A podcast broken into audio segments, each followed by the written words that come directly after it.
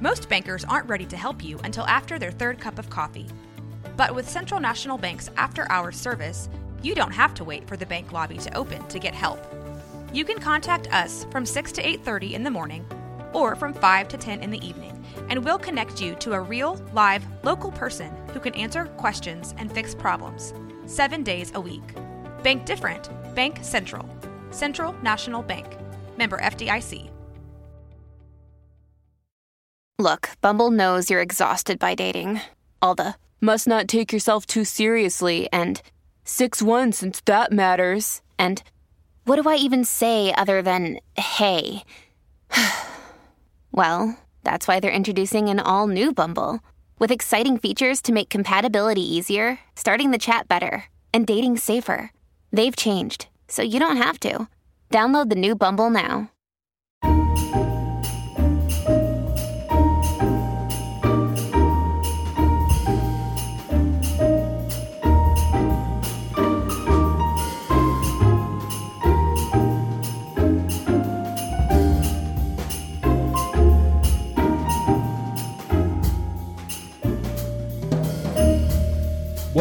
Welcome Holiday Stories.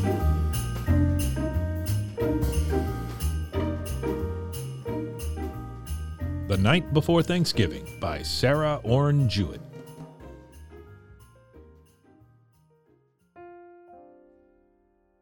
There was a sad heart in the low storied, dark little house that stood humbly by the roadside under some tall elms. Small as her house was, old Mrs. Robb found it too large for herself alone. She only needed the kitchen and a tiny bedroom that led out of it, and there still remained the best room and a bedroom with the low garret overhead. There had been a time after she was left alone when Mrs. Robb could help those who were poorer than herself. She was strong enough not only to do a woman's work inside of her house, but almost a man's work outside in her piece of garden ground. At last, sickness and age had come hand in hand, those two relentless enemies of the poor, and together they had wasted her strength and substance.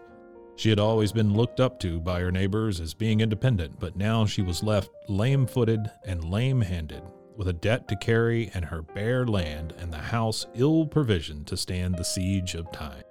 For a while she managed to get on, but at last it began to be whispered about that there was no use for anyone so proud.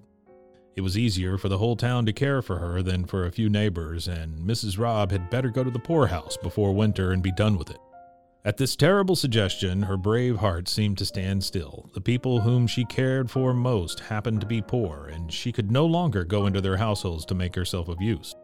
The very elms overhead seemed to say, Oh no, as they groaned in the late autumn winds, and there was something appealing even to the strange passer-by in the look of the little gray house with Miss Robb's pale, worried face at the window. Someone has said that anniversaries are days to make other people happy in, but Sometimes when they come, they seem to be full of shadows, and the power of giving joy to others, that inalienable right which ought to lighten the saddest heart, the most indifferent sympathy, sometimes even this seems to be withdrawn. So poor old Mary Ann Robb sat at her window on the afternoon before Thanksgiving and felt herself poor and sorrowful indeed. Across the frozen road, she looked eastward over a great stretch of cold meadowland, browned and windswept and crossed by icy ditches. It seemed to her as if before this, in all the troubles that she had known and carried, there had always been some hope to hold, as if she had, had never looked poverty full in the face and seen its cold and pitiless look before. She looked anxiously down the road with a horrible shrinking and dread at the thought of being asked out of pity to join in some Thanksgiving feast but there was nobody coming with gifts in hand. Once she had been full of love for such days, whether at home or abroad, but something chilled her very heart now. Her nearest neighbor had been foremost of those who wished her to go to the town farm, and he had said more than once that it was the only sensible thing. But John Mander was waiting impatiently to get her tiny farm into his own hands. He had advanced some money upon it in her extremity and pretended that there was still a debt after he cleared her woodlot to pay himself back. He would plow over the graves in the field corner and fell the great elms, and waited now like a spider for his poor prey. He often reproached her for being too generous to worthless people in the past and coming to be a charge to others now. Oh, if she could only die in her own house and not suffer the pain of homelessness and dependence. It was just at sunset, and as she looked out hopelessly across the gray fields, there was a sudden gleam of light far away on the low hills beyond. The clouds opened in the west and let the sun shine through. One lovely gleam shot swift as an arrow and brightened a far cold hillside where it fell, and at the same moment a sudden gleam of hope brightened the winter landscape of her heart. There was Johnny Harris, said Mary Ann Robb softly. He was a soldier's son, left an orphan and distressed. Old John Mander scolded, but I couldn't see the poor boy in want. I kept him that year after he got hurt, spite of what anybody said, and he helped me what little he could. He said I was the only mother he'd ever had. I'm going out west, Mother Robb, says he. I shan't come back till I get rich. And then he'd look at me and laugh so pleasant and boyish. He want one that liked to write. I don't think he was doing very well when I heard. There, it's most four years ago now. I always thought if he got sick or anything, I should have a good home for him to come to. There's poor Ezra Blake, the deaf one, too. He won't have any place to welcome him. The light faded out of doors, and again Mrs. Robb's troubles stood before her. Yet it was not so dark as it had been in her sad heart. She still sat by the window, hoping now, in spite of herself, instead of fearing, and a curious feeling of nearness and expectancy made her feel not so much light-hearted as light-headed. I feel just as if something was going to happen, she said. Poor Johnny Harris, perhaps he's thinking of me, if he's alive.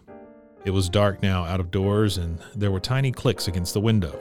It was beginning to snow, and the great elms creaked in the rising wind overhead.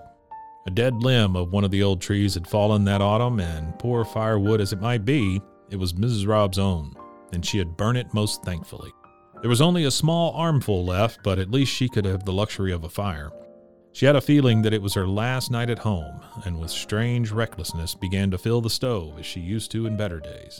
It'll get me good and warm, she said, still talking to herself as lonely people do and I'll go to bed early. It's coming on to storm. The snow clicked faster and faster against the window, and she sat alone, thinking in the dark.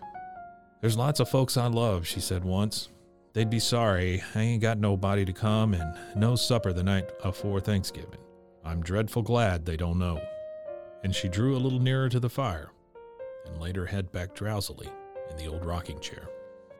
It seemed only a moment before there was a loud knocking and somebody lifted the latch of the door. The fire shone bright through the front of the stove and made a little light in the room, but Mary Ann Robb waked up frightened and bewildered. Who's there? she called as she found her crutch and went to the door. She was only conscious of her one great fear. They've come to take me to the poorhouse, she said, and burst into tears. There was a tall man, not John Mander, who seemed to fill the narrow doorway. Come, let me in, he said gaily. It's a cold night. You didn't expect me, did you, Mother Robb? Dear me, what is it? she faltered, stepping back as he came in and dropping her crutch. Be I dreamin'? I was a dreamin' about. Oh, there! What was I a sayin'? Tain't true. No, I've made some kind of mistake.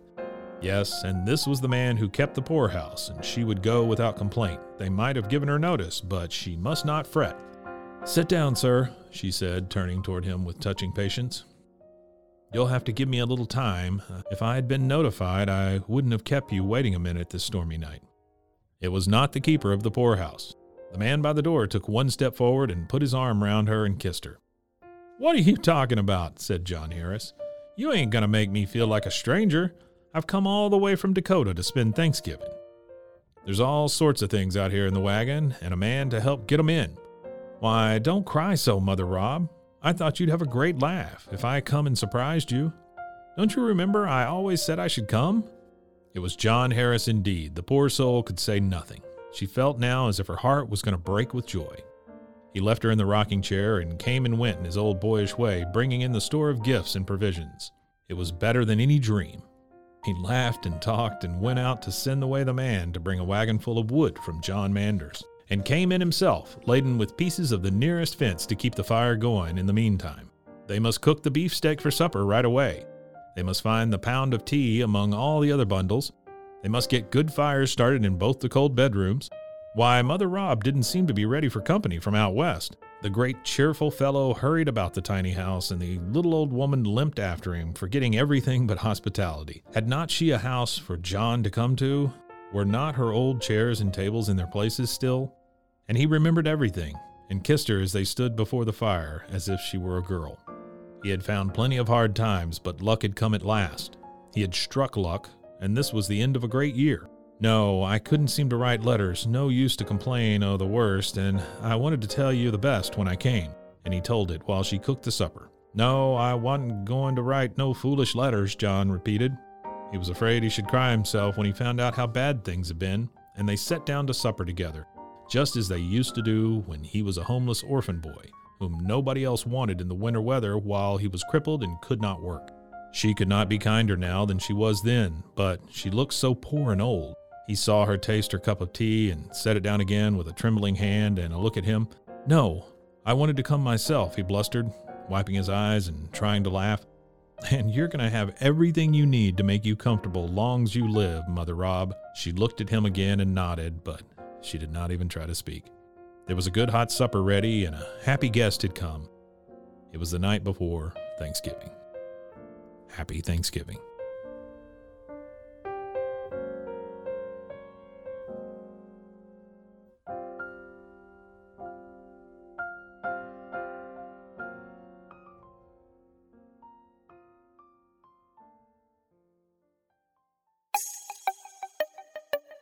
This has been a Rogue Media podcast.